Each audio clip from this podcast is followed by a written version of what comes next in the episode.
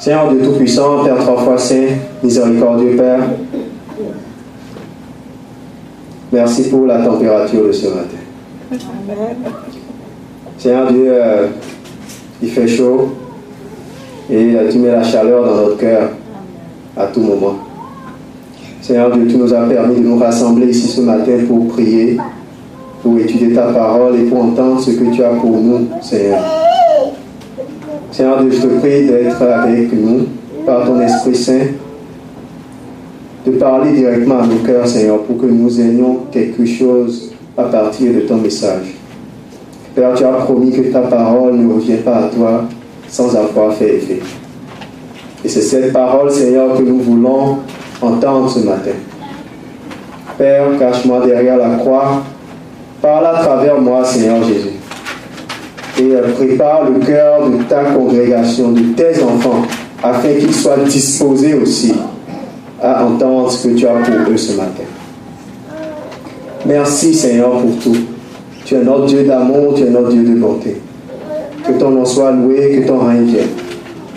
C'est dans le précieux nom de Jésus-Christ, notre Sauveur et Rédempteur, qui vit et qui règne, que nous t'avons prié.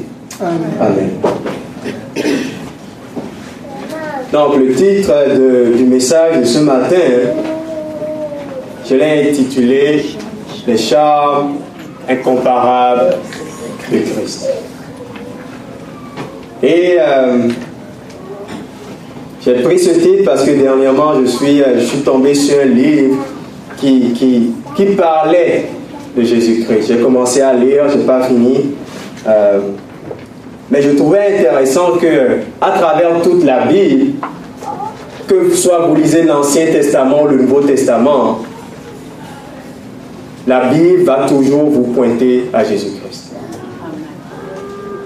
Et quand j'entends les personnes me dire « Le Nouveau Testament, on n'a plus rien à faire avec », je me dis « Mais est-ce que vous imaginez la quantité d'or, richesse spirituelle que vous êtes en train de manquer. » Parce que dans le Nouveau Testament, on parle de Jésus, on voit Jésus-Christ en action.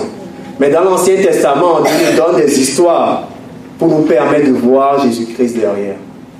Et ça devient extraordinaire quand l'Esprit Saint nous permet de faire de telles découvertes. Donc c'est ce que nous allons essayer de faire ce matin. Et à travers le message de ce matin, le but, sinon l'objectif, c'est d'arriver à voir les charmes incomparables de Jésus-Christ. Amen. Amen. Donc pour ce matin, je vais vous inviter à ouvrir votre livre dans le livre de Ruth. Ouvrez votre livre dans le livre de Ruth.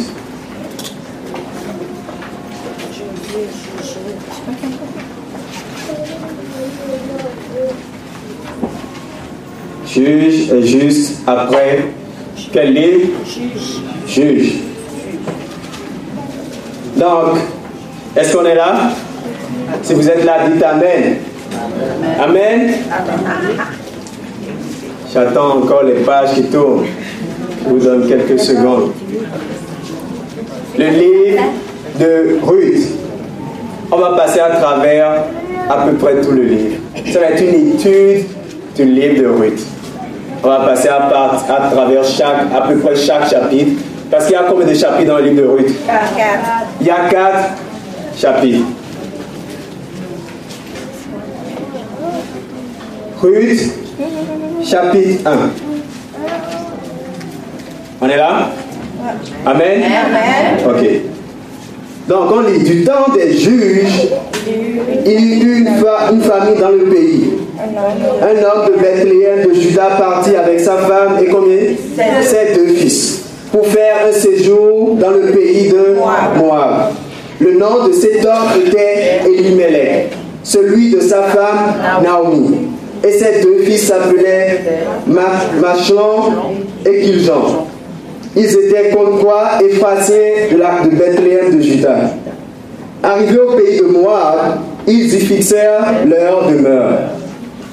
Elimelech, mari de Naomi, mourut. Et elle resta avec combien? Ses deux fils. Il prit des femmes moabites, dont l'une se nommait Orpa et l'autre Ruth. Et ils habitèrent là environ combien de temps? 10 ans. Machlon et Kiljon moururent aussi tous les deux. Et Naomi resta privée de ses deux fils et de son mari. Donc ici, dans l'histoire de Ruth, ou bien dans le début de ce livre, on voit une famille qui habitait où? À Moab. Ils venaient d'où? De Bethléem. De Bethléem, de Juda. Et la raison pour laquelle cette famille a quitté Bethléem, Juda, c'est parce qu'il y avait quoi? Une famille. Et ils ont pris la direction de Moab. Et dans le livre, dans le chapitre, on lit que quand ils partirent à Moab, dans le verset 1, chapitre 1, on dit qu'ils étaient partis pour quoi? Un séjour. Donc quand vous partez pour un séjour, ce n'est pas pour faire 10 ans. Non. Vous partez juste pour faire un court laps de temps. Mais ce qui arrive ici à la famille de Ruth, non, sinon à la famille de Naomi et de Elimelech, c'est qu'ils sont partis pour un séjour, mais qui sont finalement restés pour 10 ans. Et la raison pour laquelle Naomi et son mari sont partis, c'est parce qu'il y avait quoi? La famine en Israël. Et la Bible s'explique par elle-même. La raison pour laquelle, au début du chapitre, on dit « au temps de quand des juges ». Et si vous avez lu un peu le contenu du livre de Juges, vous avez vu que c'était une répétition d'une expérience d'Israël. Israël péchait, Dieu emmenait la calamité. Israël criait à Dieu et Dieu envoyait une délivrance. Israël retombait encore dans le péché, il criait à Dieu parce qu'il y avait la calamité, Dieu délivrait et il retombait encore dans le péché. Donc c'était un cercle vicieux qui se passait en Israël. Mais il semble que probablement qu'ils étaient dans une période où ils avaient peut-être désobéi et il y avait quoi? La famine. Donc ici, quand on voit l'expérience de Ruth, de Naomi et de sa famille, d'Elimelech, on voit qu'à la fin de l'histoire, Naomi a perdu qui? Son mari et ses deux fils. Un séjour est devenu 10 ans. Et en lisant cette histoire, je me suis dit, beaucoup d'entre nous, dans notre expérience, voulons faire des séjours. Mais finalement, ces séjours-là deviennent des années. Je vais expliquer tout à l'heure. Vous voyez, ici, il y avait une famine en Israël. Une famille. Et comme père de famille, Elimelech veut subvenir aux besoins de sa famille, comme tout père de famille. Donc il prend la décision de partir à Moab. Et on sait que le peuple moabite, ce n'est pas forcément le peuple qui adorait le vrai Dieu. C'était un peuple qui avait plusieurs dieux. L'idolâtrie. Donc beaucoup d'entre nous, des fois nous voyons dans l'église que peut-être qu'il y a la famine. Peut-être la parole n'est pas prêchée comme elle devrait être prêchée. Peut-être beaucoup de choses qui se passent dans l'église ne nous conviennent pas. Où on n'est pas en accord avec ce qui se passe à l'intérieur.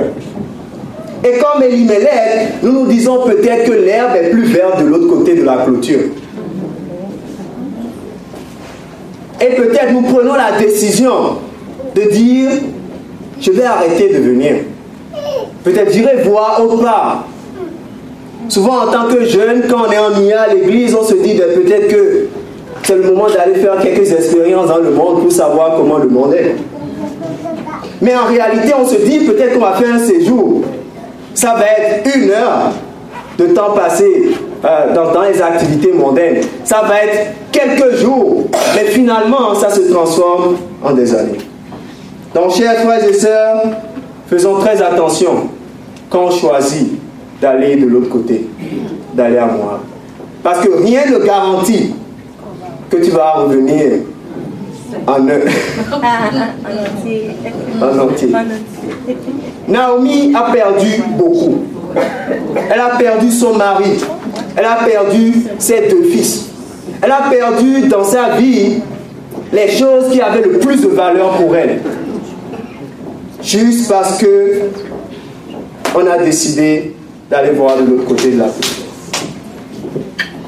Et quand on lit l'histoire, en réfléchissant dernièrement par rapport à beaucoup de choses qui arrivent dans notre église, on peut avoir l'intention d'agir comme Elimelech. Mais dans l'esprit de prophétie, dans Message choisi, volume 2, page 380, elle nous dit « L'église peut sembler sur le point de tomber. » Est-ce que vous entendez? L'église peut sembler sur le point de tomber, mais elle ne tombe pas. Amen. Amen. Amen.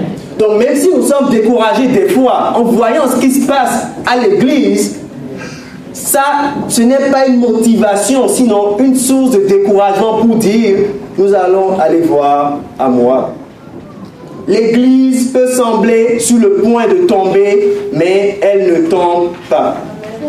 Amen. Amen. Vous savez pourquoi? Elle continue dans manuscrit, volume 155.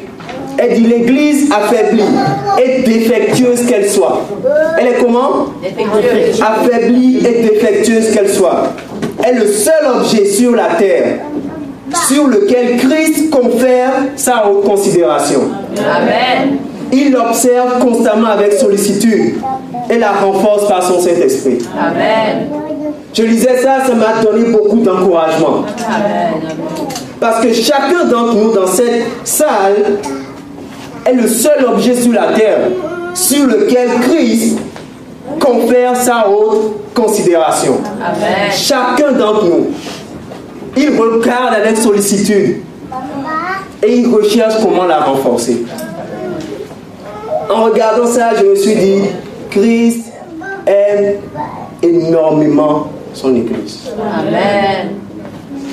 Et quand on continue dans l'histoire de Ruth, ce qui est intéressant, c'est que Naomi a dit, voilà, j'ai perdu mon mari, j'ai perdu mes deux fils.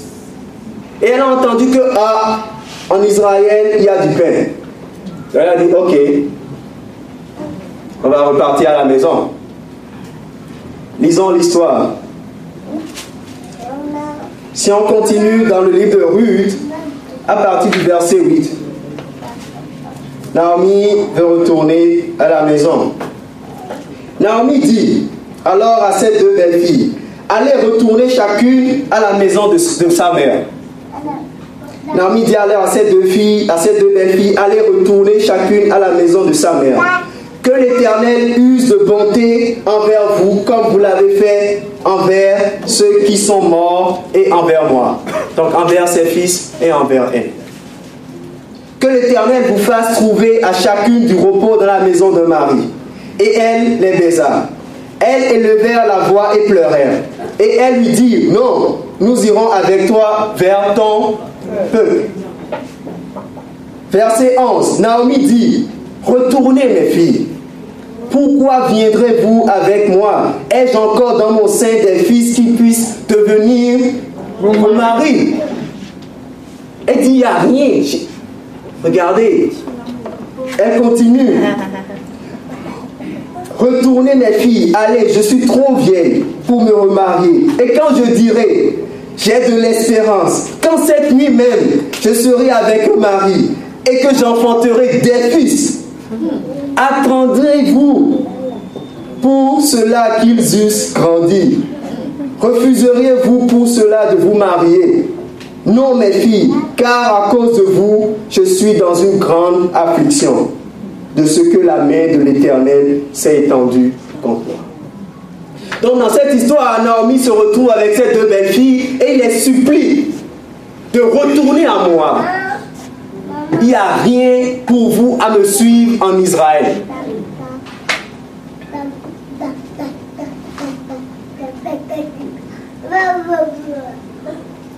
Et Ruth répondit, dans verset 14. Et elles élevèrent la voix, pleurèrent encore. Orpa baisa sa belle-mère et Ruth s'attacha à elle. Donc, l'une des deux finalement dit, ok, belle-mère, j'accepte le conseil que tu as pour moi. Je vais retourner à Moab. Mais Ruth continue et dit, Naomi continue et dit, Naomi dit à Ruth, verset 15, voici ta belle-sœur est retournée vers son peuple et vers ses dieux. Retourne comme ta belle-sœur. Donc encore une troisième fois, Naomi insiste. Naomi a dit une fois, retournez.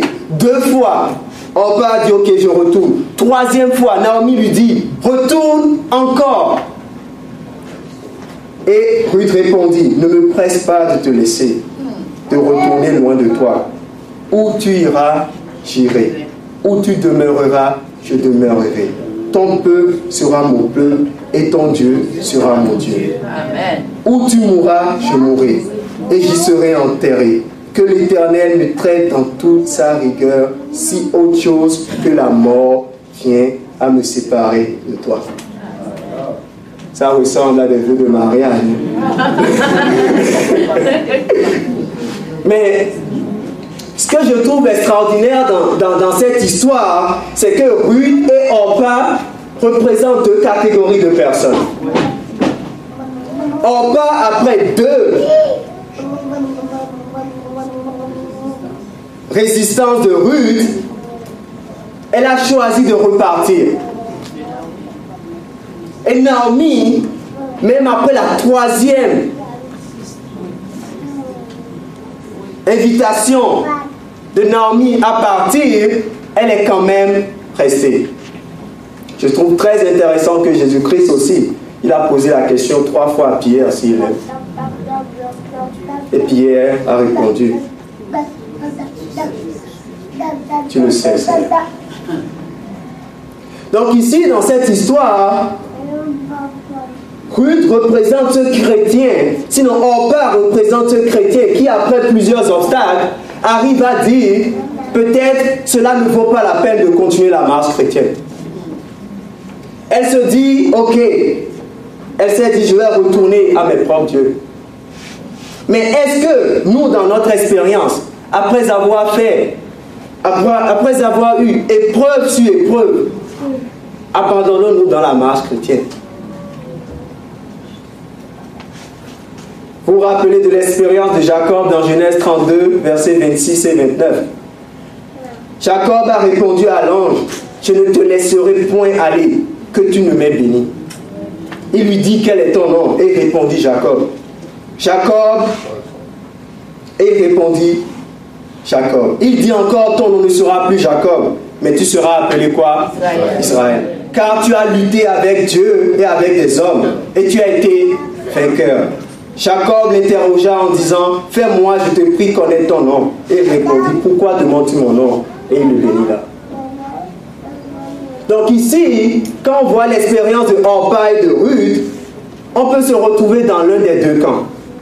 Mais Dieu, dans son amour pour nous, nous demande, nous encourage à être comme Ruth. Après multiples épreuves et difficultés, Dieu nous demande de nous accrocher à lui. Amen. Ou du moins, on est sûr que Dieu va tenir notre main. Dans Luc 16, verset 16, on peut aller là-bas. Tournons notre Bible dans le livre de Luc 16, verset 16. Luc 16, verset 16.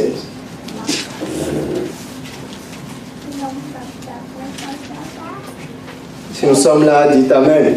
Amen. La loi et les prophètes ont subsisté jusqu'à Jean. Depuis lors, le royaume des dieux est annoncé. Et chacun use de quoi? De violence. Chacun use de quoi? De violence pour y entrer. Donc ça ne veut pas dire que on est so-so. Si on veut rentrer dans le royaume de Dieu, cela requiert qu'on s'y mette sérieusement. On dit violence. Ça ne veut pas dire que tu marches comme ça. Non, on dit violence. Ça veut dire que c'est quelque chose d'acharné. C'est pourquoi Paul nous dit que vous devez lutter avec le péché jusqu'au sang. Donc c'est quelque chose de sérieux. Et ce que je trouve extraordinaire, quand vous lisez l'histoire de Ruth, Ruth n'est pas restée avec Naomi parce que Naomi avait quelque chose. Parce que Naomi a dit, regarde, même si je me marie ce soir et j'ai un enfant, est-ce que tu vas attendre qu'il grandisse? Donc Ruth est restée avec Naomi pour ce qu'elle est. Et la question encore que je me pose quand j'étudiais ce verset, je me dis, pourquoi sommes-nous avec Jésus-Christ? Est-ce que c'est parce que nous voyons le ciel qu'il va nous offrir, ou bien est-ce que nous sommes avec lui pour ce qu'il est? Parce que la vie éternelle, ce n'est pas d'être au ciel, vous savez. Hein? Vous êtes d'accord? Oui. Vous êtes comme... La vie éternelle, comme on le dit dans Jean 17, verset 3, c'est qu'ils te connaissent, toi, le seul vrai Dieu, et celui que tu as envoyé, Jésus-Christ. Donc ça, c'est la vie éternelle. Mais beaucoup d'entre nous, oui, on va être au ciel, mais ça, c'est la conséquence du fait qu'on connaît Jésus-Christ. Ça, c'est la vie éternelle. Donc ici, dans l'expérience de Naomi et de Ruth, cela nous montre que quelle est la raison pour laquelle nous nous accrochons à Jésus-Christ. Est-ce que c'est parce que nous voyons les bénéfices qu'il peut nous donner? Si c'est ça nos motifs, c'est sûr que nous sommes sur la mauvaise foi. Parce que trop souvent, nous regardons les gens par rapport à ce qu'on peut obtenir d'eux, mais pas par rapport à ce que nous pouvons donner. Mais la Bible nous dit, vous avez reçu gratuitement, donné gratuitement. Dans Philippiens 3, chapitre 3, verset 7 à 8, comme on l'a lu tantôt, Paul nous rappelle, il dit, mais ces choses, il parlait de toute son expérience en tant que juif, il dit, ces choses qui étaient pour moi des gains, je les ai retrouvées comme quoi? Comme une perte à cause de Christ. Et même, je regarde toutes choses comme une perte à cause de l'excellence de la connaissance de Jésus-Christ, mon Sauveur. Donc, Ruth et Naomi dans l'expérience, Ruth est restée avec Naomi à cause de l'excellence de Naomi. Pour ce qu'elle est, pour sa personnalité. À chaque fois, j'entends des commentaires, on dit belle-mère, je dis, mais attends, bon, j'ai pas encore de belle-mère, mais... mais... il semble que dans notre culture, quand on parle, les belles filles parlent de leur belle-mère, c'est toujours la bataille. Mais ici, on voit que entre Naomi et Ruth, c'est vraiment comme une histoire extraordinaire. Amen. Et je suis sûr que c'est la même chose qui doit être la nôtre entre Jésus-Christ et nous.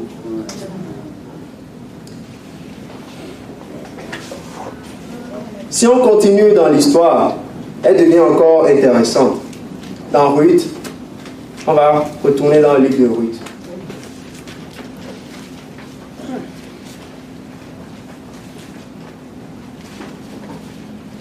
Je pense que dans notre expérience de tous les jours, chers frères et sœurs, nous devons apprendre à... Non, nous devons demander à Dieu de nous faire découvrir les charmes de Jésus. Amen. Et je pense que je suis persuadé que c'est ce qui va nous garder. On entend les parents dire, je veux garder mon enfant à l'église. Non, tu ne gardes pas ton enfant à l'église, tu le gardes en Jésus-Christ. Amen. Parce que l'église, oui, la baptiste ne sauve personne. Dans le livre de Ruth, chapitre 4, dans Ruth, Naomi sont revenus. Et Ruth, comme vous allez le voir, je vous invite à lire le chapitre 3. C'est extraordinaire le caractère de cette jeune femme. Travailleuse. Elle vient, elle ne mange pas le pain. Elle n'est pas fainéante. Elle est avec sa belle-mère. Elle vient tout de suite, elle dit, où est-ce que je peux aller pour avoir quelque chose pour ma famille? Elle part dans un champ et elle commence à récolter de quoi? Parce que Boaz, qui était le maître du champ, a vu la manière dont elle travaillait et a dit à ses serviteurs, laissez-la ramasser de quoi dans mon champ. Et l'histoire continue où dans le chapitre 3, verset 1, on peut aller là, on dit Naomi, sa belle-mère, lui dit, ma fille, je voudrais assurer ton repos afin que tu fusses heureuse.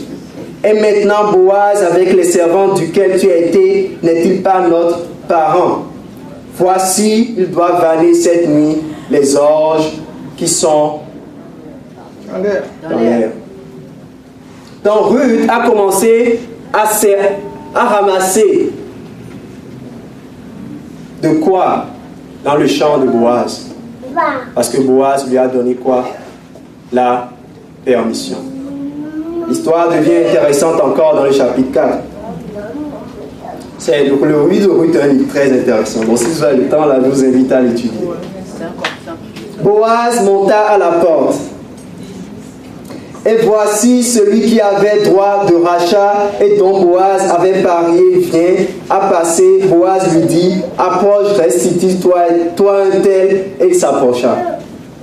Si vous avez lu le livre de Lévitique, 25, les chapitres 25 et 45 à 49, en Israël,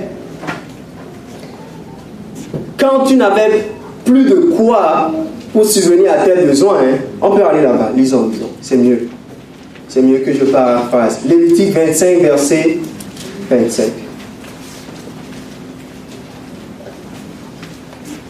Lévitique 25, verset 25. Vous allez comprendre le contexte qui se passe ici. Si ton frère devient pauvre et vend une portion de sa propriété, celui qui a le droit de rachat, son plus proche parent fera quoi? Viendra et rachètera ce qu'a vendu son frère. Si un homme n'a personne qui a le droit de rachat et qui ne se procure lui-même de quoi faire son achat, là il va travailler. Il comptera les années depuis la vente, restituera le surplus à l'acquéreur et retournera dans sa propriété. Donc, ce qui se passait ici, c'est que si en tant que juif, comme on le lit, tu deviens pauvre et tu vends ta portion, il est écrit que celui qui a le droit de rachat, son plus propre parent, viendra et rachètera ce que tu as vendu. Et vous allez voir dans l'histoire de Ruth, Naomi, elle a fait cela. Dans Ruth chapitre 4, c'est juste pour vous donner le point sur lequel on va décortiquer ce chapitre. Dans Ruth chapitre 4. Est-ce qu'on est là? Oui. Amen. Au verset 2, on dit, Boaz prit alors 10 hommes parmi les anciens de la ville. Et il dit, asseyez-vous où? Ici. Et il s'assirent. Puis il dit à celui qui avait le droit de rachat, Naomi, revenue du pays de Moab, a vendu quoi? La pièce de terre qui appartenait à notre père Elimelech, à notre frère Elimelech. Donc ici, Elimelech, c'est bien le mari de Naomi. Et on dit que Naomi, elle a fait quoi? Elle a vendu la portion de terre. Donc comme on a lu dans Lévitique, qui devait racheter? Le proche parent. Et dans la hiérarchie des propres parents, Boaz était le second. Parce qu'il y avait une personne avant lui. Au verset 4, il dit, j'ai cru t'en informer et te dire, acquiers-la en présence des habitants et en présence des anciens de mon peuple. Si tu veux racheter, rachète. Mais si tu ne veux pas, déclare-le-moi, afin que je le sache. Car il n'y a personne avant toi qui ait le droit de rachat et je l'ai après. Et il répondit, je rachèterai. Mais Boaz lui dit, le jour où tu acquériras le champ de la main de Naomi, tu l'acquériras en même temps que qui? De Ruth. Tu acquériras quoi? En même temps de Ruth, la moabite femme du défunt pour relever le nom du défunt dans son héritage. Donc c'est pour dire, ok, tu prends le champ, mais tu ne prends pas juste le champ, tu prends la femme aussi. Pour relever quoi? Le nom en lui donnant un enfant. C'était ça les principes que Dieu avait instaurés. Vous pouvez voir ça dans le livre de Deutéronome 25. Et il dit, celui qui avait le droit de rachat répondit quoi? Je ne peux pas racheter pour mon compte, crains de détruire mon héritage. Prends pour toi le droit, mon droit de rachat, car je ne puis pas racheter. Donc dans l'histoire, on lui propose le terrain, il dit, ok, je suis partant. On dit, prends vite avec, il dit, ah, peut-être que ça ne s'alignait pas avec mes temps. Et l'histoire est intéressante parce que, vous savez quoi? Quand j'étudiais cette histoire dans le livre de Ruth, je me suis rendu compte que Christ a été obligé de devenir un propre parent pour pouvoir nous racheter. Amen. Christ a été obligé de devenir quoi? Un proche parent pour pouvoir avoir le droit de rachat sur nous. Dans Hébreux 2, verset 17, on dit en conséquence, il a dû être rendu semblable en toutes choses à ses frères, afin qu'il fût un souverain sacrificateur, miséricordieux et fidèle dans le service de Dieu pour faire l'expiation des péchés du peuple. Et quand l'histoire, quand vous lisez, réfléchissez sur l'histoire, on a dit à celui qui était premier en liste pour racheter, on lui a dit prends le terrain, il a dit quoi? Je suis d'accord. Mais quand on a rajouté Ruth dans l'équation, il a dit je désiste. Et ce que je trouve extraordinaire quand on regarde la personne de Jésus-Christ, c'est que Jésus-Christ aussi, il a choisi de combiner sa divinité avec l'humanité. Amen. Malgré qu'il avait beaucoup à perdre. Parce que quand il est venu sur la terre, il devait dépendre de son Père pour avoir la victoire sur le péché. Et l'esprit de prophétie nous dit que quand Jésus-Christ était sur la croix, avant sa mort, il ne savait pas ce qu'il avait après la tombe. Donc Christ a pris le risque, ce grand risque, de perdre sa divinité à jamais, de perdre sa vie éternelle, de perdre la compagnie des anges célestes à jamais, d'être séparé à jamais du Père, juste pour nous racheter. Et comme vous le savez, il va rester enfermé à jamais dans un corps humain.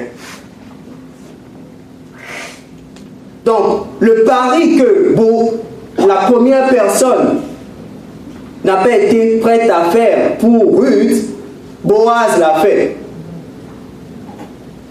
Et ce même risque, Christ l'a fait pour nous aussi. Amen. C'est pourquoi un ange ne pouvait pas venir mourir à notre place. On dit le Rédempteur du monde a revêtu sa divinité avec l'humanité, afin qu'il atteigne l'humanité. Car pour apporter le salut au monde, il était nécessaire d'unir l'humanité et la divinité. La divinité avait besoin de l'humanité afin que l'humanité puisse se permettre un canal de communication. Et l'humanité avait besoin de la divinité afin qu'une puissance d'en haut puisse restaurer l'homme à sa ressemblance. Donc Christ, en unissant l'humanité avec sa divinité, nous a permis à chacun d'entre nous d'avoir un canal d'accès pour être transformé en son image. Et c'est ce risque qu'il a pris. Des fois, on voit l'histoire de Jésus-Christ et beaucoup pensent que Jésus-Christ était comme différent ou bien super. Jésus-Christ avait quelque chose au-delà de nous. Mais la Bible nous dit que Jésus-Christ était un homme. Et il a expérimenté la victoire sur le péché. Amen.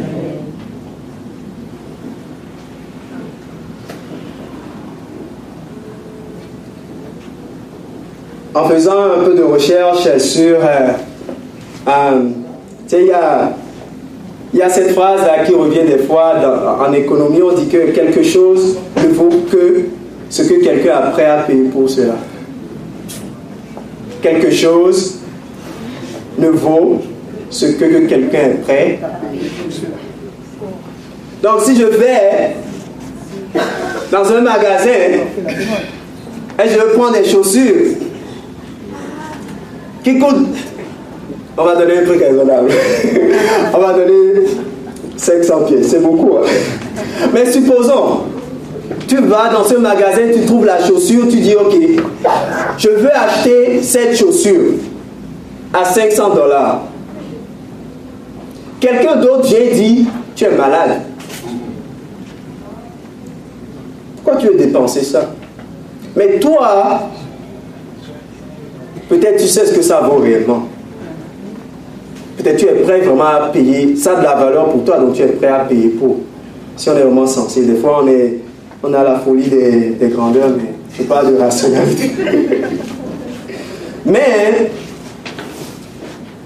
cela nous montre que Christ nous a rachetés avec un grand prix. Amen. C'est pourquoi 1 Pierre 1, 18, 19 nous dit, ce n'est pas par des choses périssables, par de l'argent ou de l'or que vous avez été quoi? Acheté. De la vaine manière de vivre que vous avez hérité de vos pères. Mais c'est par le sang précieux de Christ comme un agneau sans défaut et sans tache. Donc Christ était prêt à faire ce sacrifice pour vous et moi. Donc ça nous donne une dimension de la valeur que nous avons à ses yeux. Quand on continue l'histoire dans le livre de Ruth 4,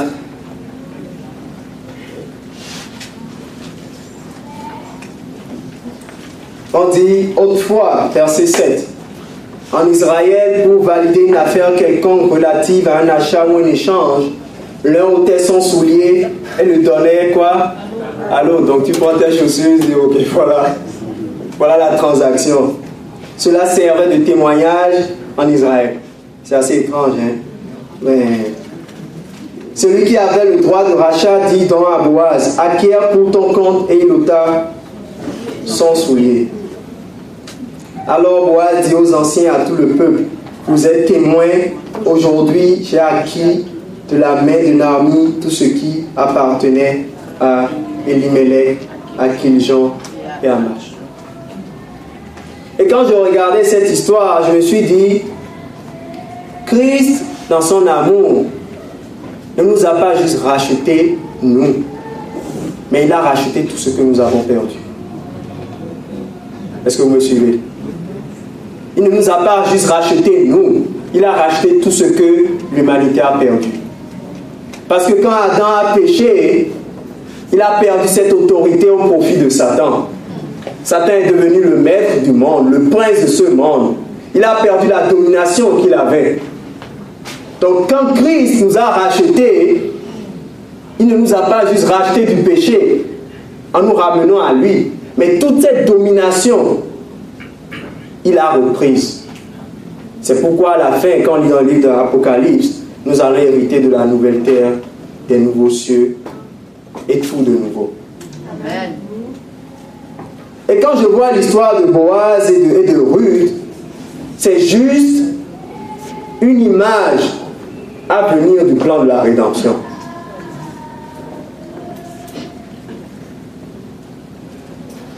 À partir du verset 14, du verset 13 de Ruth, ça dit, Boaz prit quoi? Ruth qui devint sa femme. Et il alla vers quoi? Elle.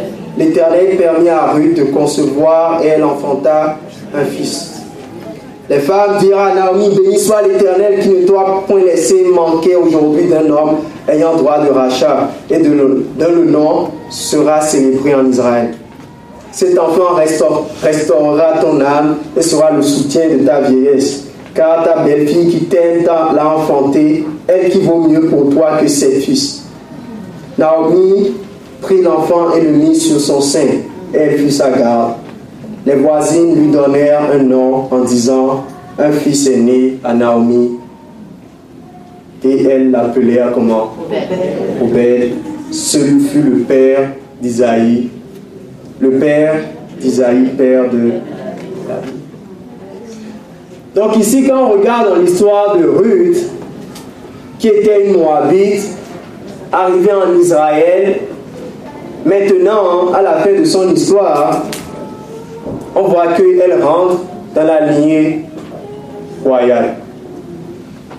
Parce qu'après David, et ça donne par la suite Jésus. Mais elle était une Moabite.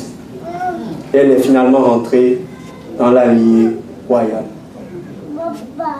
Et chers frères et sœurs, je pense que quand on regarde l'histoire de Jésus-Christ, pour nous aussi, en toute fin de choses, Jésus-Christ a relevé notre nom. Sinon, a relevé l'humanité. Empêtré dans le péché, il a relevé l'humanité, rendu valeur à l'humanité et a permis à l'humanité de rentrer dans la lignée royale. C'est pourquoi dans le livre de Jean 1, versets 12 à 13, il dit à tous ceux qui l'ont reçu, à ceux qui croient en son nom, elle a donné le pouvoir de devenir enfants de Dieu.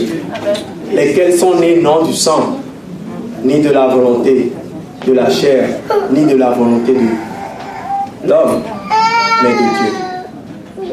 Donc de la même manière, chers frères et sœurs, que Ruth, à la fin de son histoire, est rentrée dans la lignée royale, Christ, pour nous, a fait ces mêmes sacrifices.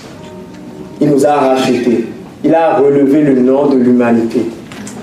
Il a pris l'humanité sur lui. Il a pris le risque de perdre beaucoup pour que nous puissions rentrer dans la lignée royale. Maintenant, Jésus-Christ est notre frère. Amen. Amen. Jésus-Christ est notre frère. Il peut nous appeler « Tu es ma soeur, tu es mon frère ».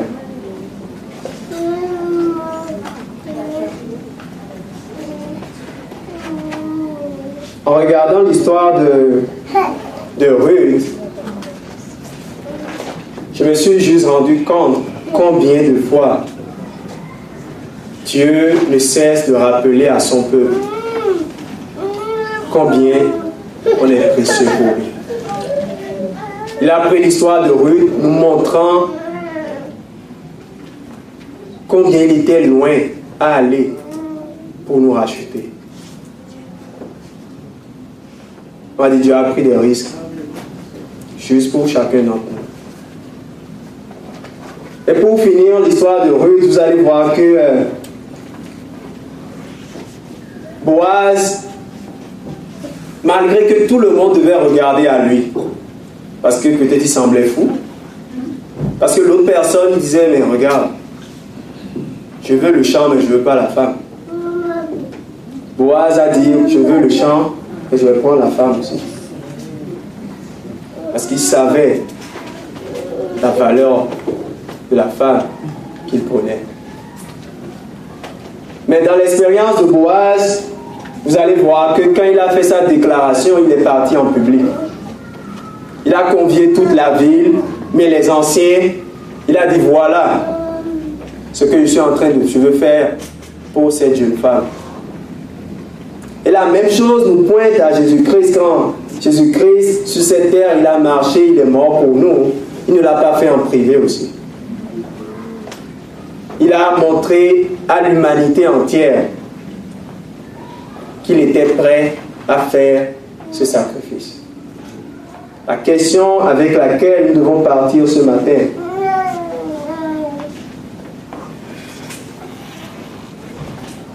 est-ce que nous montrons au juge Jésus-Christ en privé? C'est bien beau de venir à l'église, c'est en costume, tout le monde, on peut mettre le masque qu'on veut, c'est bien beau. C'est quand nous tous on est ici, ça fonctionne très bien. Là, on est tous habillés de la même manière. Ça passe, si on peut dire. Mais quand nous sommes au dehors, quand nous sommes en public, est-ce que de la même manière que Jésus-Christ a dit ouvertement,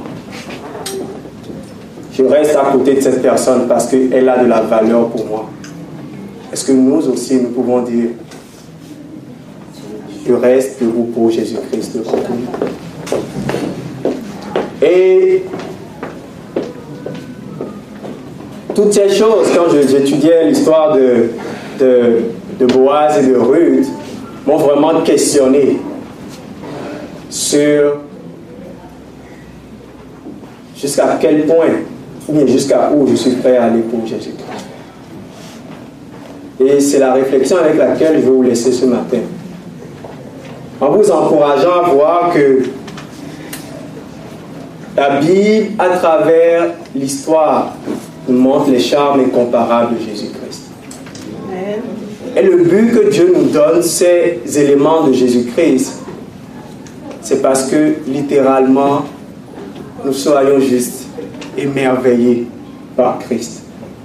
Et en étant émerveillés par Christ, nous sommes prêts à aller aussi loin qu'il nous le demande.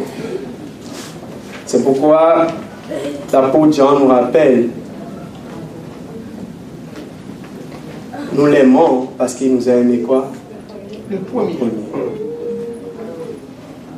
Donc gardons ces réflexions en tête et passons du temps à contempler Jésus-Christ.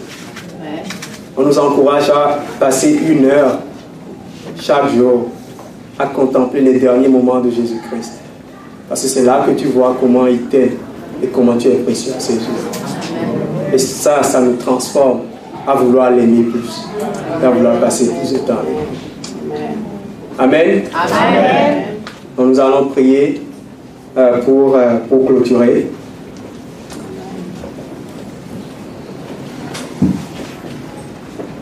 Seigneur Dieu Tout-Puissant, Père 3 fois Saint, nous te remercions pour nous avoir parlé ce matin. Seigneur, je te remercie pour nous avoir rappelé comment, à travers l'histoire de Boaz et de Ruth, comment tu as été prêt, Seigneur, à tout pour nous. Et Père, tu as été victorieux et tu as fait, Seigneur, les provisions nécessaires pour nous sauver dans ton royaume. Seigneur Dieu, quel si grand amour, Seigneur. Père, je te prie pour chacun d'entre nous ici. Tu connais nos fautes, nos erreurs, nos défauts de caractère. Et tu sais, Seigneur, ce dont nous avons besoin pour marcher avec toi continuellement. Nous avons besoin de découvrir, Seigneur, les beautés, les charmes de Jésus-Christ. Et Père, je te prie que dans notre expérience quotidienne, tu puisses nous aider à le faire. Et que nous puissions prendre la décision, Seigneur, de te suivre. Seigneur Dieu, nous avons besoin de cette expérience. Sans cela, Seigneur, nous ne pouvons pas finir cette marche chrétienne. Fortifie-nous, guide-nous, fortifie ton Église sur laquelle tu plonges un regard, que tu regardes constamment et que tu fortifies. Sois avec nous pour le reste du sabbat et permets que nous puissions passer un moment de qualité entre frères et sœurs et surtout communier avec toi. Amen. C'est dans le précieux nom de Jésus-Christ, notre Sauveur, qui vit et qui règne que nous t'avons prié. Amen.